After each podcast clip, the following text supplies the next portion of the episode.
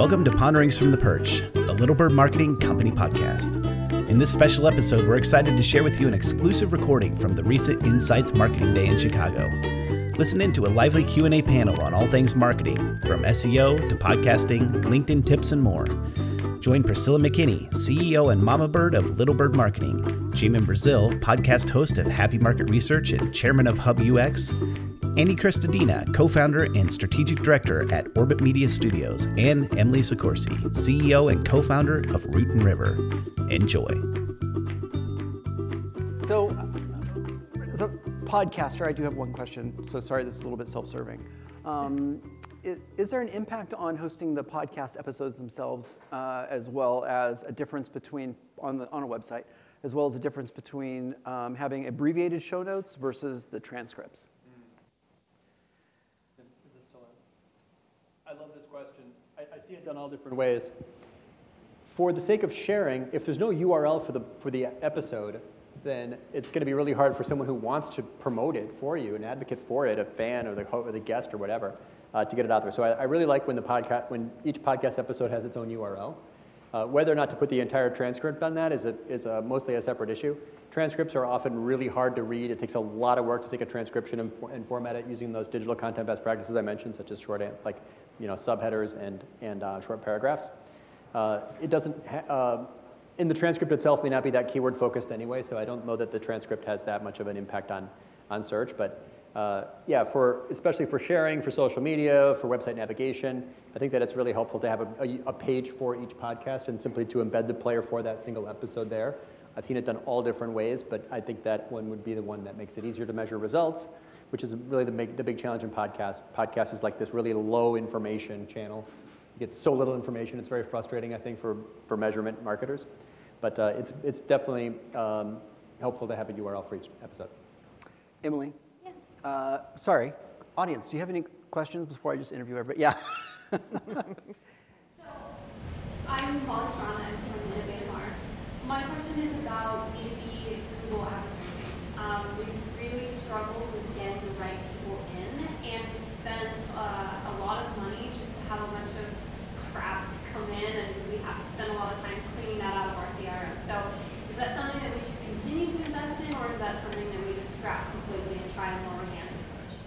Okay, I'm going to ask you a follow-up question because it'll help Andy and I, who deal with this probably the most out of anybody, and because I do know Innovate, I think this will help clarify it for Andy. So when you're doing the B2B Google um, ads, are you doing that specifically to uh, increase your panel and get respondents to, in, like, are you trying to grow your database? So, like, tip your Joe Schmo consumer, or are you trying to use the ads in order to get ahead of insights or, or re- reach a high level B2B person? That corporate. So we, okay. it's, that's part of the problem is we have a lot of people who are coming in through those channels to say, I'd like to take surveys, but we, it's because we have our targeting can't get the word specific enough to not have Joe Schmo come in and say, I'd like to tell you my opinion on this. Okay, so it's not about ads, it's really about the SEO yeah. in order to get the, the corporate consumer, the, the high level consumer insights buyer to come to your website and see your products.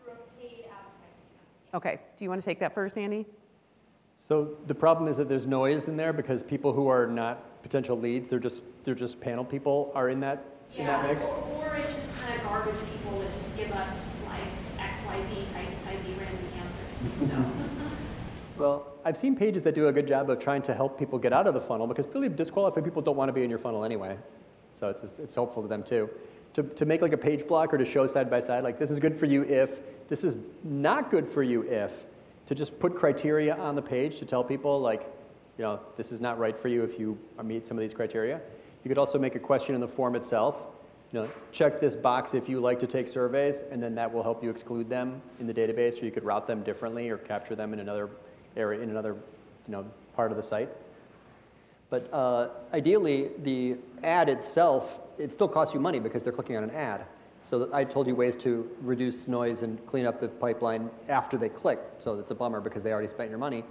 So ideally, the ad itself is somehow segmenting out those people and to do that, you could, uh, in analytics, check to see the performance of that page from that traffic source for different campaign groups.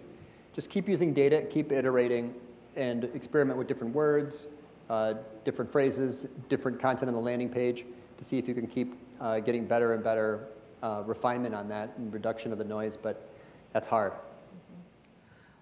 I'd iterate, you know, reiterate something that you said earlier, Emily, and you just harped on a little bit too, this idea of repelling people, right. um, you know, but then it also makes me think, kind of taking a step back and saying, well, why Google Ads? Because if that's not being effective, because when I think about re- who your target is, that really is the bigger question to me is where are their eyeballs? And so if Google is something that's not working for you and going through it more seriously and looking at data is not helping, then what I would do is I would look at a wider picture and whether that is a different platform, whether LinkedIn is a better option for that, mm. and or whether there could be an interesting collaborative partnership where someone else who already has these people um, could work together with you. I'm always looking for the win win. In fact, I'm usually, you know me, I'm looking for the win win win win win. Do we have six people who have the same problem? Can we all get in the same room? And so finding out who also is having that problem could be helpful for you. Um, and if you kind of take a look at it, an approach from that, you think about the assets we have, whether it's SMR or whether it's uh, Insights Association. My question is always where are the eyeballs uh, organically mm-hmm. of the people you're trying to get? So if Google is not their primary place that they're going to look for that information when they are looking for that high level service, which is what you all provide, pretty high level type of thing, I don't think that that's usually a Google. Google is usually more of a ubiquitous, like I'm looking for a minivan. you know? But if you're Michelle Gansle and you're a brand manager for you know mcdonald's i don't think she's going to google to look about and type in innovative approaches to brand trackers post covid she's not that's not what she's doing. She's going to her network and she's trying to find it there. And so the, the answer may be that even with data and data and data you maybe google's not the right place for that high level buyer I would just jump on that. The time, to your point earlier, the time that you spend cleaning out the database and making sure like that all the junk is gone, you might spend creating a piece of content that's really aimed at your ideal audience. Um, and we define ideal audience not as the people you're looking for, but the people who are looking for you. So something's already happened in their world, also mm-hmm. to your point, where they're like, oh, we need this specific thing, or the last time I, I, worked with this firm, I didn't like the experience, right? So something's already broken in their world. So spending some time getting to maybe understand what that is for your ideal audience and really going deep from a psychographic standpoint on who your audience is. Um, I'm not a big fan of like the avatars and it just depersonalizes, dehumanizes. You're looking for a few good humans, really. Um, and so trying to d- dive deep into who they are and then create content might be a much richer investment of your time and energy. Okay, that backing the two of you up in that, and I think Jamin and I talk about that a lot. Um, but for example, I think uh, tons of people in this room would say one of the things that would be great content there is why COVID broke your brand tracker. Like, wouldn't you read that? Michelle Gansle would read that. You know, it's like, why uh, can, can we even trust our brand tracker anymore? You know, is did did COVID wreck? You know, do do we have no data? you know? So i think it is about getting deeper into what what's really happening in those people's world before they come to you. Why are they coming to you? Yep. all right. So um, everyone right now just take a second and ask yourself a question. What is the biggest problem you have in marketing today? And write that down. What is the biggest problem? Assuming you have one. We know what molly's is. That maybe that, that you have today. And then write that down and as you're writing it down, if you already know the answer to the question, ask yourself have you been able to answer that question with the content that you've been provided today? And if the answer is no, raise your hand. yes. So we've talked about a lot of different tools to support marketing, right? Like social media, the podcast, the website. We're in the process of looking to refresh our website. And I think one of the questions that we have is is what is the role that the website is meant to do versus the social, which I think is what really supports us most today. We haven't gotten to a podcast, so that's something we're considering. But like in in this environment, what is the role of, of the website? Mm, that's an awesome question. Well, the website is your is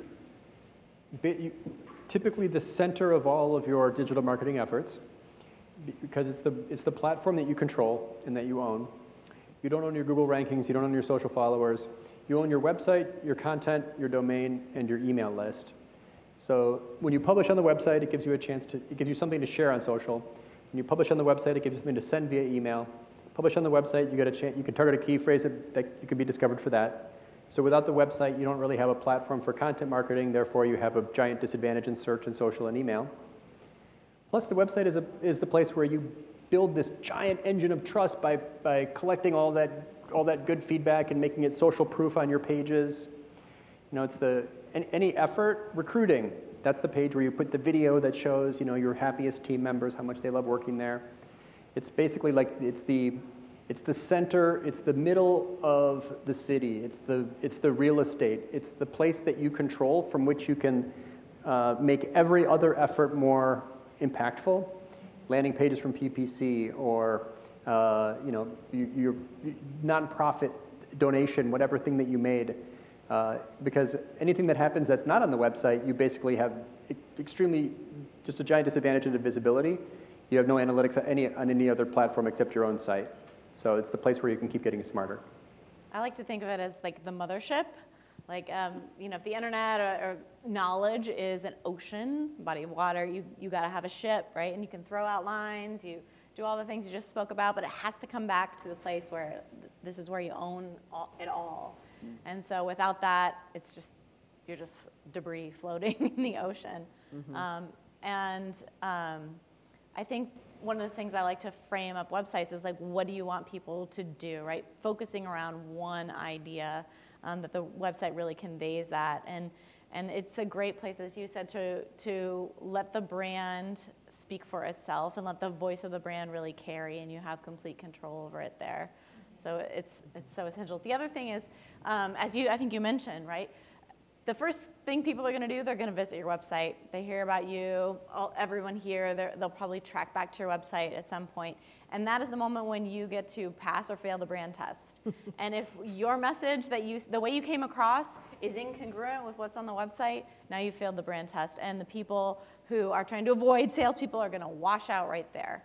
And all of that happens usually without our knowledge, right? The majority of that happens without our knowledge. So the site is the way to pass the brand test and keep that conversation going. Yeah. Yeah, I totally talk about that in terms of like bait and switch mm-hmm. all, all the time. Like, is this really representative of you? Uh, the other thing is, I think one thing that's different, um, and maybe not for well, I think, Emily, I, I could be wrong, but I think um, the three of us see also web a little bit different. I usually uh, look at the FTE, like, how, is, is my website driving um, the same amount of sales as one full time equivalent employee? That's for the size that I'm at. I'm at 15 employees, and so to me, that's a little bit of my, my judgment. It should be bringing in one of about 10 to 12. Like, so so as we grow, then I would expect that that I should be seeing the revenue through my funnels, the content, the, you know, I have Shopify stuff right there. like, you know, you want to book an appointment with me, you want to book this here, you know, um, you, you, can pay for it and do everything. So I'm looking at my website as a worker. Yeah. You know, what kind of revenue is my website generating for me? You know, and that's not going to be right for everybody. Everybody has a different uh, way of looking up at that. But I, I, will just point one thing out. If you would like to know what Andy's job is, speaking at these events is Andy's job. and he also writes content, writes content, that's all he does, right? And it's like the most authoritative content in the industry. So he doesn't have to spend any money on advertising because that is his content is his whole advertising. So I look at that and say, how hard does your website work? Well, pretty damn hard because about $6 million worth you know? So yeah do you go out there and you you know you you know uh, speak about your wares? Yeah but is that same exact information given away for free on your website? Yeah it is. Yeah. It is mm-hmm. yep, yep. great. Yeah. Um, we have a lot of conversations around questions about time but and patience but i think we have a lot of conversations around really minute details around time. So you know how long people get our page? And those kinds of metrics. We don't necessarily have how often do we need to change our messaging? When is our messaging not working officially? Uh, when is certain SEO efforts not working? So what kind of timeline should we be looking at for not the cadence of our you know, social conversation, but a big picture, is this working? Um, for the messaging for the brand, I like the overall message. We like to see that in place for three years. Now you can do campaigns underneath that, but at least three years until it feels like there's been a shift in the character of the organization and it's no longer reflecting, you know, exactly where you are from a philosophical standpoint. But it's so important to let that big idea and that perspective bake and create if you have a rich enough message you can create a shit ton of content around that for a very long time that is very high value so our current message is i think five years because we did the deep work to make sure that was really at the heart of who we were. But campaigns and things like that underneath that you know you want to freshen those up. You want to look at your calendar. I think you said six months. You know you look at those themes. You may want to pull out certain certain things that you and reassess regularly. I think. The world is changing way too rapidly to get locked in into um, those kind of things too tightly. But I think the pro- one of the problems with marketing and marketers is that there's this oh we need a new message we need a new message this year and I no like do deeper work and create a message that is going to have more longevity more of a long tail. Yes. Yeah, a question about LinkedIn posts quantity over, I don't know, so like, one thing I, I find myself thinking about a lot on LinkedIn is like, so we have a blog post that I want as many, like, of my, like, LinkedIn network possible to read and see. And then all the other stuff I do, does that take away, distract, kind of overload, um, from kind of the content that I really want to prioritize? Okay, can I take that? That's like my whole world right there. and my world in a nutshell. Um, so, uh, can you compete against yourself on LinkedIn? Yes. Um, if you're going to post something, um, should you post it if you don't have time to nurture it? No. Um, so, let me kind of start there in general, I could give you just a general rule of thumb don't post more than one time on LinkedIn. And so, if you have an article and then you want to actually do a post, an article is a lot harder to get people to go through and look because um, the way that LinkedIn uh, pushes that, they have to actually go to the article page. Not that they viewed the post that you have a, an article, they have to actually click over into a LinkedIn article and read it in order to count that as traction, right? And so if, if engagement is the name of the game, that's gonna be harder to do with an article. So you're gonna need to work a little bit harder on an article to get that seen. But you don't wanna put an article and then that day do a post and like now you're just competing against yourself, right? So um, the other thing is, is that for th- this is always changing. Like I mentioned, you know, uh, today about like knowing the algorithms, they're in control. Well, there was a time when there was the what they would kind of refer to as the golden hour in LinkedIn. If you got a lot of good engagement within the first hour, then like your post would take off. And if you didn't get it within the first hour, it probably would be buried in obscurity forever. Well, during COVID, that went away for about six months. We I don't know why, but it's back. And so my my general rule would say if you are going to make a post, if you're going to even bother, um, then you should have the time and then at the hour when you post it to nurture it. That means tagging someone else or starting a conversation or sharing it somewhere else. Like you have to be doing something else with it. Um, and if it gets no traction, then don't write about that again because nobody cares, mm-hmm. right? So we have to think about that a little bit too. What can we learn? Um, but then you were, uh, okay, let me make sure I uh, answered the whole question. About, like, kind of likes and comments on other people's content. Mm-hmm. No, if you like or comment on theirs, it only impacts their content. It won't, there, there's no um, Google juice that comes back from the links, like that's what I call it, Andy. there's, there, there's nothing else like that. Um, if you get comments on your post, it affects your post. If you go, I, I was, Jamin put something out, and I started a conversation and you know tagged a bunch of people and brought people there. That's because I love Jamin. So I'm going to make sure that his post really goes well. Is it going to benefit me at all? No. I mean, Jamin will probably buy me lunch, but other than that, it, it's never going to affect my my stuff. So you really do have to be mindful of your like what you're doing and what you're posting and if you're nurturing it. And then that means also then you need to be watching that notifications button during the day and taking care of something if it's important to you. If it's not and you're just broadcasting, then I would say, well, then come to terms with the fact that you're broadcasting, but then I would say, why are you doing it? I mean, Really quick before everyone else weighs in, show of hands, how many have a question? I need this information so that I can, so only one other person, or two, three? Okay, so we have three, it's just in context of time. Yeah. All right. That, that's all I'd say. So if you, yeah, that's a nutshell. Here's a trick that sometimes works for me.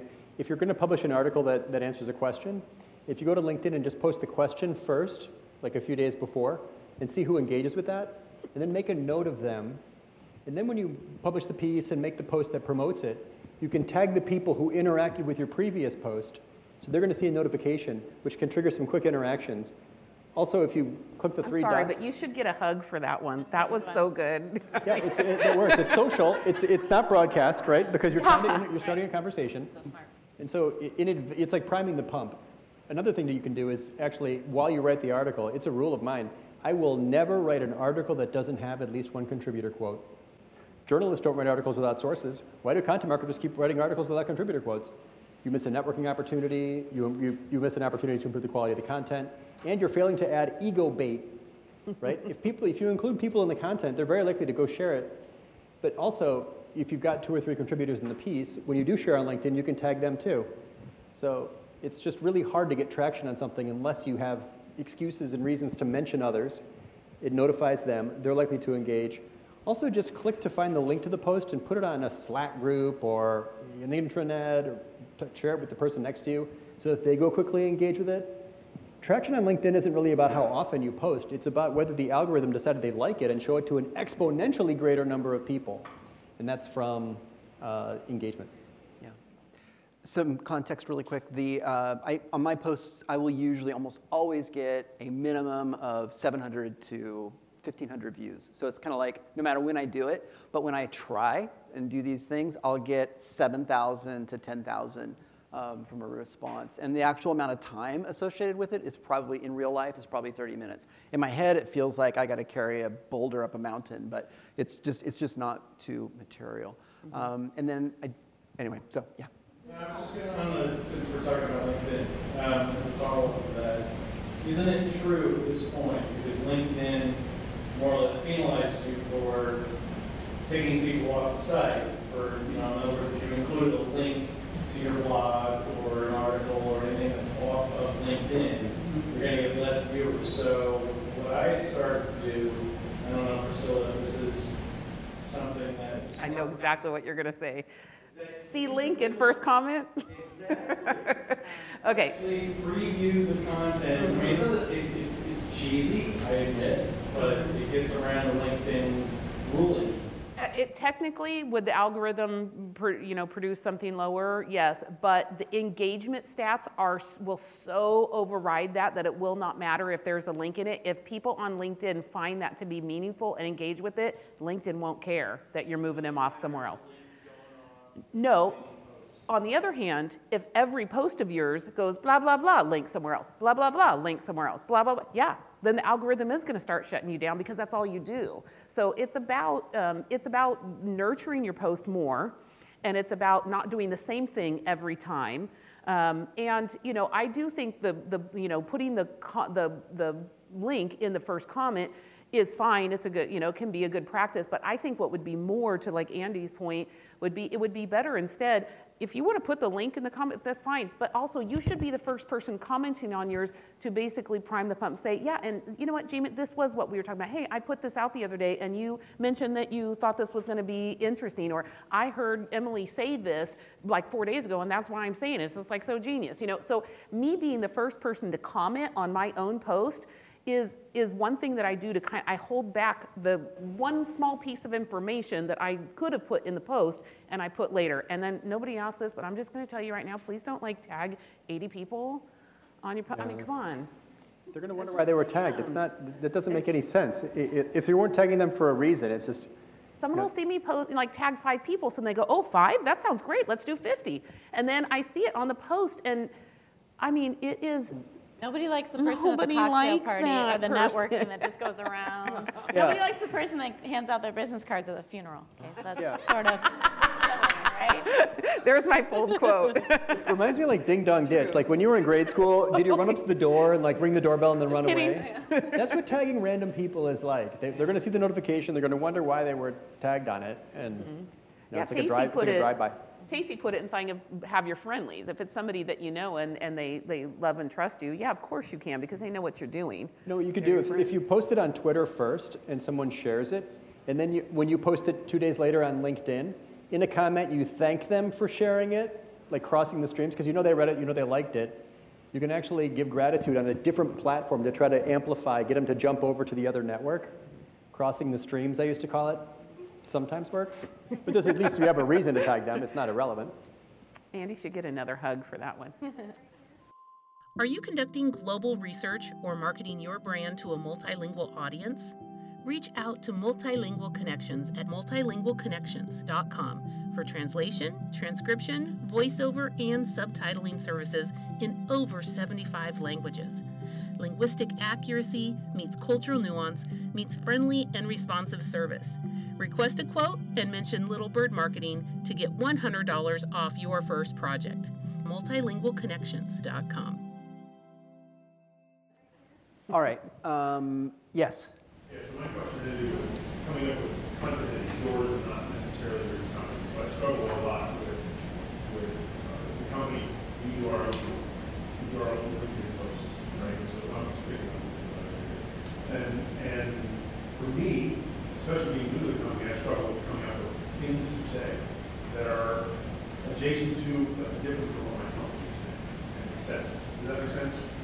Uh, Yeah. So any tips on how to come up with your own Yeah, so um, I struggled with that for a while too, like because Justin and I, my business partner, we write together, and you know, so I was like, well, what do I write about separate from that? And then I just began this practice of every week, just I would kind of go back through the week prior and think about what people had asked me, or think about questions, or think about something that came up in my work that was kind of interesting to me, um, and you know, maybe that would be something that he and I would write about, but then I got kind of like, I was like, no, I'm just gonna think about myself for a minute and not just give everything away.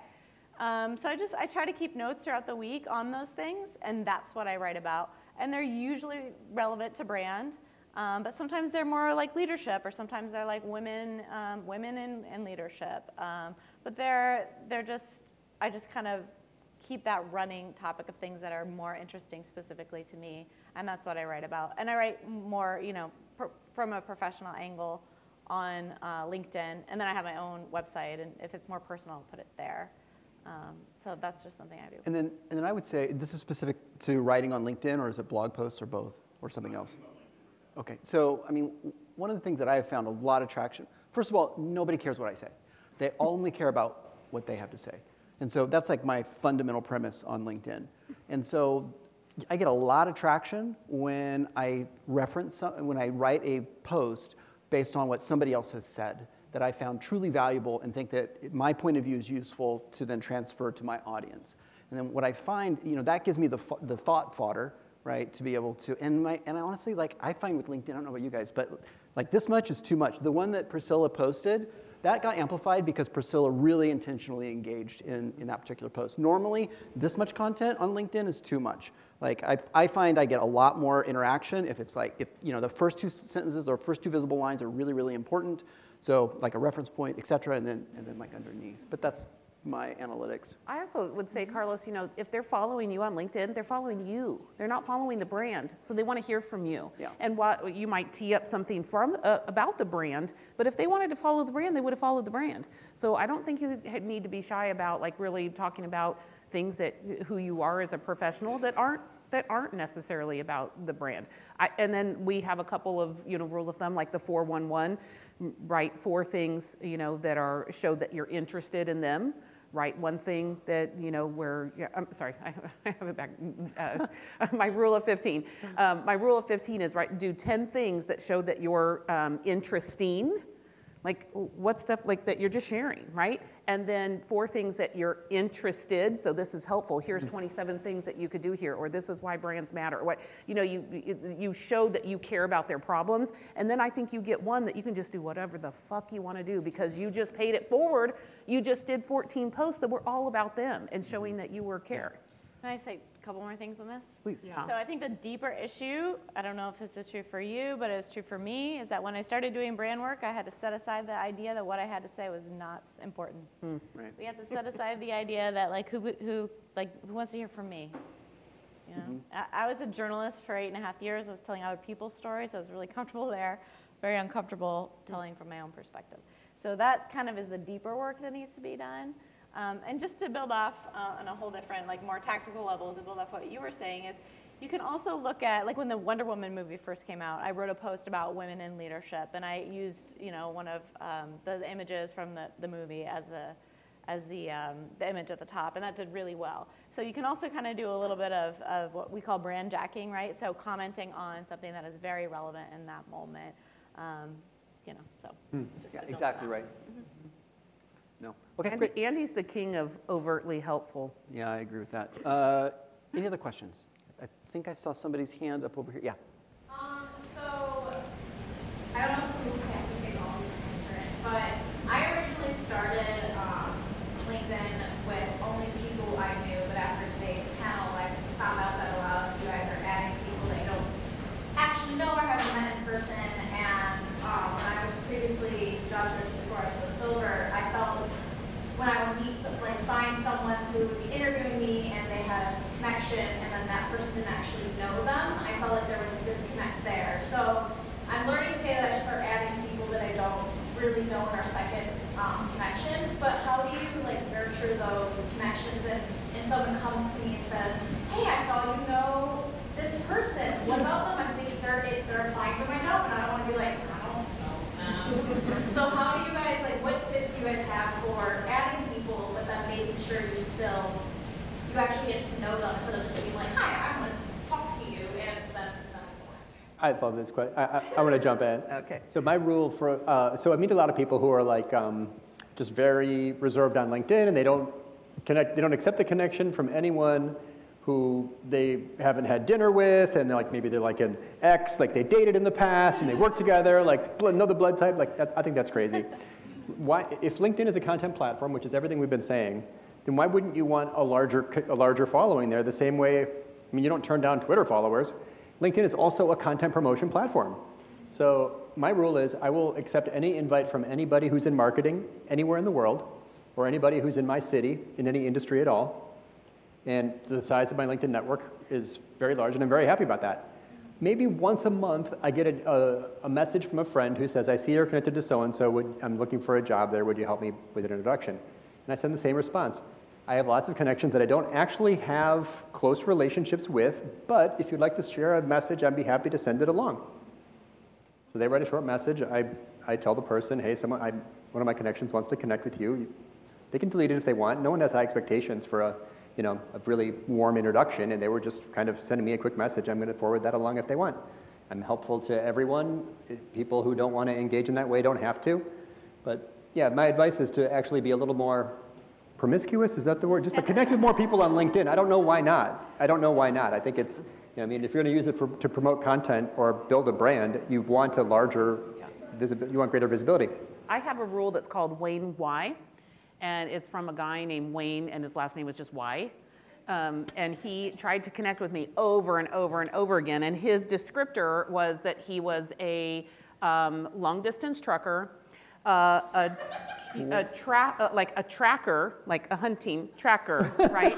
like, uh, and um, a uh, amateur photographer. And there was one other thing, and all of them added up to um, I will be dead by the end of the week. right? And so my question is always, Wayne, why? Why would you want to connect with me? That is my only rule about saying no to someone. But uh, other than that, if someone else connects with me, uh, why wouldn't I walk into a hotel room with 20,000 people ready to hear what I have to say? I would. I'd walk in if there were 20. Me, I'd probably walk in if there was one. But I'm just saying, like, it is about Yeah. like the size of the audience. Why not? I do think what the problem is when people um, are disingenuous or when they don't tell the truth about it. So Yeah. when I do connect with people, first of all, I don't connect with people unless I send a note. I do not press connect. Why? Like, what, where, what, Wayne, why? Like, what, I, I don't need to work this hard for you. Like, if you're willing to work hard to get to me, then sure, I'm happy to. But I, even with someone, I'm like, I will just say, this seems a little awkward, but I would really like to connect with you because I like what you do here, here, and here. Can, you know, can we try and figure out if this is meaningful? That's it. I mean, so I always tell my team, if you feel it, say it. And they say, well, it feels awkward to connect with him. Okay, so that's how it starts. This feels awkward to write to you. There you go. And now, now, you know what we're doing? We're dealing in the truth. Priscilla, what about those times that you try to connect with someone and it doesn't give you the option to send a message? Yeah, It on does mobile. if you if you don't use those features. So you don't you you always go up and press their face, and it will always give you the option to send a note. There are um, yes, even on mobile, which is different. That wasn't there before. Um, but you cannot go into that one where LinkedIn says, you might like these people. Oh my God, don't go there. This is LinkedIn wanting you to do their bidding, right? So it's like, you like these people. Just click, click, click. That, that just sends a, a connection request for. I'm like, if you can, if you are not willing to write to me why you want to connect with me, I don't see why this is my job. Can I add one thing Yes. to that? Just because it happens to me, it just happened to me a little bit ago. I'm like, dang it, I hit the.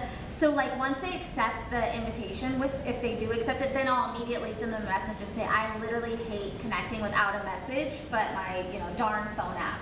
So there's you could always follow up with a message too. Emily, did you have a point of view on this? This is probably our last question. Um, I'm just getting a lot more spam via my LinkedIn, and it really irritates me being a person who's all about like the human connection. And I actually sat through a presentation about um, from a fellow entrepreneur who was had built his business using fake accounts, and it just left me in a really Well, people ask me why I have a period in the front of my name, and that's because I Oh. don't connect with bots. yeah. So I no, can tell. act- yeah, I can tell right there. If it says dear dot Priscilla, well, I'm like, goodbye. Yeah. Because if you were writing to me, you would write Priscilla, comma, you know. But if it's a bot sending a message, it leaves the period in at the front of my name on LinkedIn. I was So wondering about that. If you were wondering why I do that, I've that, always wondered that. I still comes up just fine. So I, I do want to mention that the, and I think this is, like, from my vantage point, we really need to understand why people are on LinkedIn if mm-hmm. you're going to effectively communicate with them. True. And, and so you fundamentally understand that it is the number one, marketers, Yeah. the number one, LinkedIn is the number one place to Connect. find a job. Oh. Like people, it is the like. There's not a bigger job network in the world than than LinkedIn, and so like that is its place and its like function. Additionally, it's the place that people go to uh, build relationships for sales purposes Yes. right? And so like you've got a large part of that that audience that exists there, and so the context is really important because you are your success in in life is really predicated by I mean this in terms of career success um, is really predicated on two things: your knowledge about what it is that you do, so your skill that you cultivate over time, and this and your network, the depth of your network, and and and linked and you hamstring yourself if you treat LinkedIn like you would a maybe your Instagram, right? So because it is completely it is completely different. So by having a broader audience, you have broader opportunity to be able to connect with, right? And then by leveraging other people's content and talking about it and helping promote it, you create a lot of friends.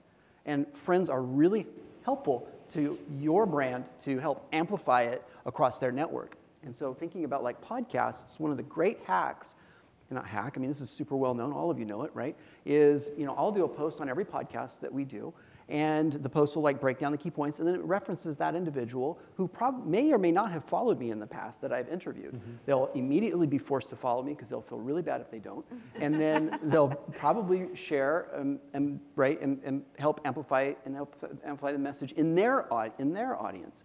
And then the thing that really stood out to me with Andy that I'm going to experiment on and report back on is like right now we have the, the human transcripts on our on our um, on our pages. So I have like the episode player right at the top, and then I have all this effing text underneath. So we could actually spend probably as little as five hours to repurpose that whole, and it's a lot of text, right? I mean, you're talking about 30 minutes of conversation.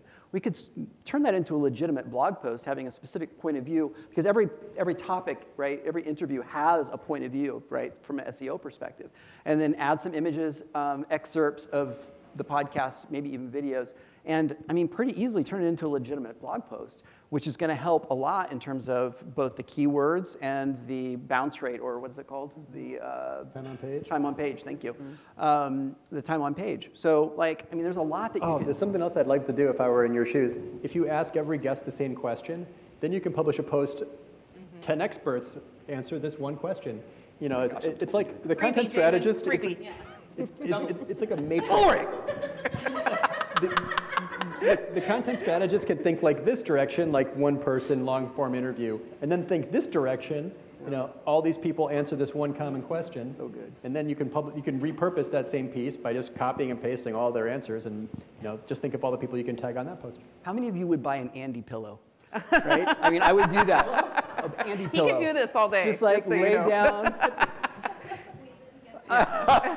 like all the ideas come right when I lay down. nice on bounce Andy rate. we push and push. The, Yeah. Hey, I yeah. just just so I we're totally clear, I didn't get that. but I did have to get a picture of it with me today. So.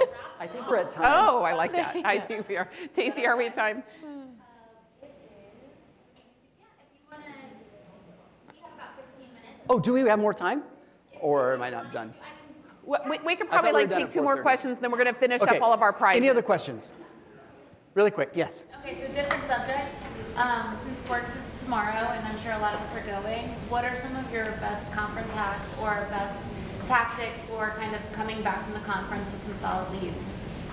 I got lo- I got lots of those. Oh, me too. It's hard for me not to go. Okay, how much time do you have? You take it, Jamin. Yeah. Okay, well, the, the first thing I do is I always book my, I book meetings, book meetings, book meetings. Because the worst thing you can do is walk into a room and not have direct connections. So um, by book a meeting, I mean that in a loose way. I make a connection with somebody on LinkedIn saying, I see that you're, are you going to Quirks? Like if there's, you know what I mean? And then I will like say it'd be great to just say hi during, so there's some friendly faces. Everybody walks into those events scared. Everybody's scared when you walk in. Most people are scared. Kristin Luck's not scared, but everybody else is, and Priscilla. Those are like the two people. But everybody else is scared when we walk into the room, right? And so having friends is really, really important. That's like the first thing. The second thing I would say is have a question as fodder for conversation, right? Really important. Hey, uh, hi, I'm Jamin. You know, I am, you know, X, Y, Z. That that really kind of like starts, but that's not the question. There needs to be a deep question that you have, like, and it, and it needs to be about them. Something not intimate, but something that like why they're at the show. What are you expecting to get out of the show? What are you looking forward to? And that just is going to give you a an immediate way to be able to break the ice with that with whomever you're talking mm-hmm. to. Mm-hmm.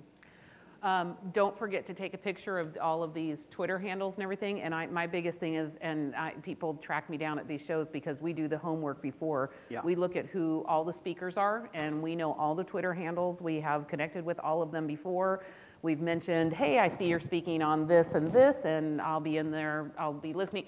You, it, it's that. What did you call it? The ego factor or something like that when you write Uh, ego, about ego bait Ego is when you like include that. someone in a thing hoping that they'll share it later. Okay, well, I'm, yeah, so, I mean, I connect with every, I've already connected with every speaker that's gonna be at Quirks, and then as people started registering, I connected with all the people who registered on the app that they had, and some of them will tell you that, and some of them weren't, and it is a pain in the ass to go and find people's Twitter handles and create a spreadsheet, but guess what? We have one for every show we've ever been to.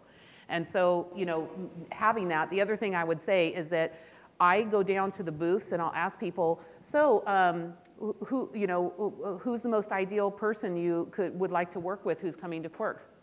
Huh? They don't, they don't even have a wish list. They don't have someone in mind. They weren't there. I literally, what would be the harm of printing out a LinkedIn page of 20 faces with the name of 20 people that you want to meet at Quirks? And guess what? So I walk up to Emily and she's on my list. I don't care if she sees it. Oh my gosh, Emily, look, you're on my list. I, I want to talk with you. That's how important you are. Yeah. I- Now she's like, I'm attracted. Man, I am important. Wait, so wait, I don't. why? It's not even secret. It's kind of like what you know. You were saying, Jamin, is like we got to get over it. Like, what is LinkedIn? We're attempting to connect professionally. So why are we embarrassed about it? I came to this conference, paid a lot of money to connect with people professionally. Why am I going to go hide it? Hi, what are you doing here? And then, you know, uh, I know what we're all doing here. I'm trying to do business, aren't you? You know, and so how can I help you? And I'll, you know, it, it, again, it's like kind of selling, you know, through your network, not to it. And so I might be like, Brian, hey, who are you looking for? Let me tell you who I'm looking for. We could both go after and find that person, so that when Brian goes and finds my unicorn, he brings my unicorn right over to me and goes, look at this unicorn. So this is the unicorn you were looking for. But if I can't even articulate why I came to the show and who I hope to to run into, then what am I doing there? I got two tips for you that have changed changed it for me because I found just like you know said it's intimidating, scary. Number one is just follow the energy. Like I used to be like, okay, I gotta talk to ten people. Now I'm like, hmm, who do I feel drawn to? Who do I want to have a conversation with? Who do I? What did they say that was sort of interesting? And I'm the one that's like, oh, what podcasts are you listening to lately? Like, unrelated, right? Because it's interesting. So follow the energy, number one. And then number two, book time on Monday or Tuesday, whenever you get back. Block it out on your schedule to follow up meaningfully with the people you had connections with. Um, take, I try to take some notes of things that people said and like that were interesting to me. I'm not trying to be weird about it, but just following up on that. And, um, and then if I can calendar, like, oh, make sure to follow up with that person in a month. They said they were going to their daughter's wedding, or I don't know, stuff like that, that is human stuff can be helpful. I've got a couple of tips. Uh, if you watch the hashtag and you see people that are definitely going, and it, if they look interesting, most people don't have like breakfast plans at an event, but a lot of them are coming into town and they're just going to eat alone. So if you just reach out to like five or eight people and say, "Hey, I'm in, you know, I found a place to eat. Do you want to join me? You know, I've, got my company Amex. Pick up the tab and just like just meet people for breakfast." After the breakfast, take a big group selfie, post that back on social media and tag everybody. Next time people are going to like reach out to you, hey, you doing another breakfast? I'd like to be part of the thing that you started. Pretty soon you're like adding value to the event and everyone's excited to be part of this thing that you make. And then there's an Andy pillow, and you're like, Well, I, I, I do of group selfies though, and that and I did one yesterday. So I was at Content Marketing World yesterday just for one day. I wanted to get back here anyway. Like I, um, so it was like a two-hour presentation, and people had asked if I had time to get together. I just told them I'll be at this place at this time for one hour. Feel free to meet me there. There's 20 people in this selfie. That one before I left, I had to hold my arm way out. I'm over on the side. It was like everyone loved it, and they're getting value from each other. So you're just creating value. The other one, though, is like an influencer marketing play, which is if you go up to speakers after they present and say, hey, would you mind making a short video with me? It'll only take you three minutes. By the way, like, spoiler alert, everybody loves to be interviewed. Very rare to meet someone who does not want to be interviewed, in my experience. Mm-hmm. And so you just go ask them each the same, maybe choose three questions, ask each person the same three questions, and afterwards you've got like five people, you both, it's networking, but afterwards you've got videos of these five different people, each answering the same three questions. Cut them together, it just, it just flows, it just makes a beautiful piece. Post that, it's a roundup afterwards. The event is likely to share it on their networks. Each person, you know, that's more ego bait. Okay, you're um, now you're gonna get a really big hug. I'm gonna steal a little bit of your thunder on this one, Tacey, because that is a great way to end it and to segue into uh, Corey, our videographer, is here. And if you would like to give a testimonial for Insights Marketing Day, we would love for you to do that. He's ready to go. So if you have a few minutes, where we'll find a quiet place, and he'll, uh, we would love to do that, and obviously tag you back and give you a nice positive back, backlink.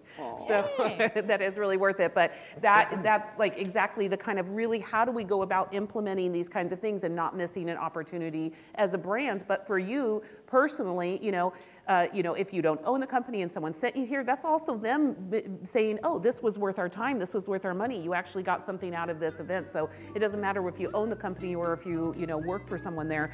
It is about building your own professional brand as well. So thanks for teeing me up for that one, Andy. I, I know, perfect it. segue. Get on camera.